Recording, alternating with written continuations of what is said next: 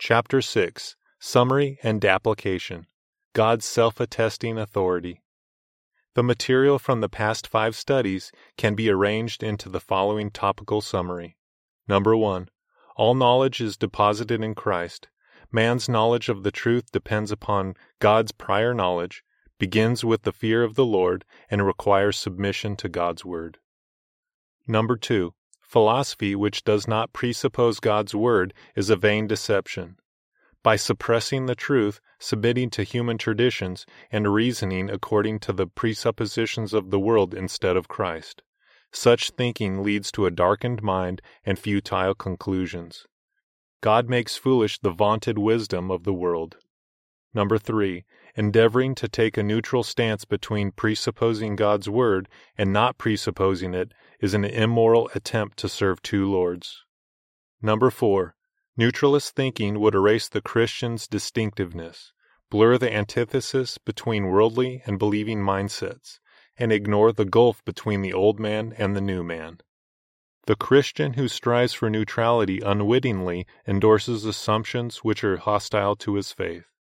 Number 5. The Christian is a new man, having a renewed mind, new commitments, a new direction and goal, a new Lord, and hence new presuppositions in the world of thought. The believer's thinking ought to be rooted in Christ, after the same manner in which he was converted, submitting to his epistemic lordship rather than the thought pattern of apostate pseudo wisdom. The Christian renounces the arrogance of human autonomy and seeks to love God with all his mind and to reason in such a manner that God receives the full glory. Number 6. The alternatives are then quite clear. Either ground all your thought in Christ's word and thereby gain the treasures of wisdom and knowledge, or follow the dictates of autonomous thought and be thereby deluded and robbed of a genuine knowledge of the truth. Number 7.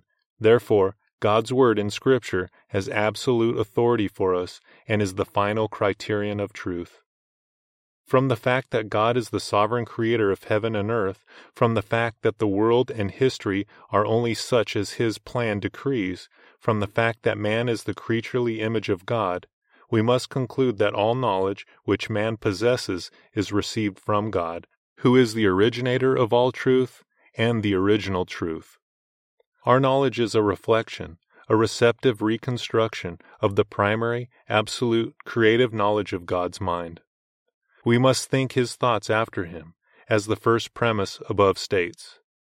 By holding down the truth about God, then, one's thinking and interpretative endeavors will, of necessity, be misdirected into error and foolishness. Premise 2. There can be no middle ground. One consciously begins with God in his thoughts, or he does not. Premise 3.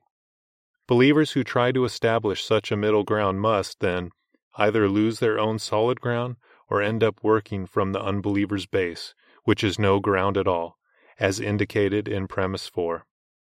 The very nature of what it is to be, become, and live as a Christian sufficiently establishes that the believer must presuppose the truth of God's Word and give up any sinful claim to self sufficiency or neutrality. Premise 5. Thus, one is faced with an obvious choice to live under the authority of God or not. Premise 6. Reflection upon the creator creature distinction, with which this paragraph opened, cannot fail to lead us, then, to the conclusion, premise 7, that the Creator's voice is the voice of absolute, unquestionable authority. His word must be the standard by which we judge all things and the starting point of our thinking. Such is the unavoidable teaching of Scripture, from which the above points have been derived.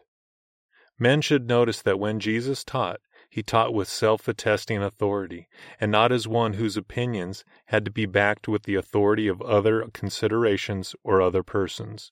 Matthew chapter 7 verse 29. Thus no man has the prerogative to call the word of Christ into question. If a man will not receive and heed the words of Christ, then not only is he a fool who builds his life upon the destructive sand, Matthew chapter 7 verses 26 through 27, but he shall be judged by those very same authoritative words, John chapter 12 verses 48 through 50. God's word has supreme authority. Woe to him who strives with his maker. Isaiah chapter 45 verse 9. The standard by which we judge all teachings must be this word of authority from God. 1 John chapter 4 verse 11, Deuteronomy chapter 13 verses 1 through 4. To the law and to the testimony, if they speak not according to this word, surely there is no light for them. Isaiah chapter 8 verse 20. If you fail to submit presuppositionally to God's self attesting, authoritative word, then you shall be double minded and unstable in all your ways, driven by the wind and tossed about. James chapter 1 verses 5 through 8. Instead of being driven by the wind of God's Spirit, you will be carried about by every wind of doctrine through the cunning of humanistic thought and the craftiness of error. Ephesians chapter 4 verses 13 through 14. Therefore, we must unyieldingly hold fast to the confession of our Christian hope. Hebrews chapter 10 verse 23. Hear God's assertion, I, Jehovah, speak righteousness. I declare things that are right. Isaiah chapter 45 verse 19. His word from the very outset must be accounted as authoritatively true. One must not waver in this regard. God's veracity is the ultimate standard for our thoughts. Let God be found true, but every man a liar. Romans chapter 3 verse 4. The word of the Lord is self-attestingly true and authoritative. It is the criterion we must use in judging all other words. Thus, God's word is unassailable. It must be the rock-bottom foundation of our thinking and living. Matthew chapter 7 verses 24 through 25. It is our presuppositional starting point. All our reasoning must be subordinated to God's word, for no man is in a position to reply against it. Romans chapter 9 verse 20 and any who contend with God will end up having to answer. Job chapter 40 verses 1 through 5.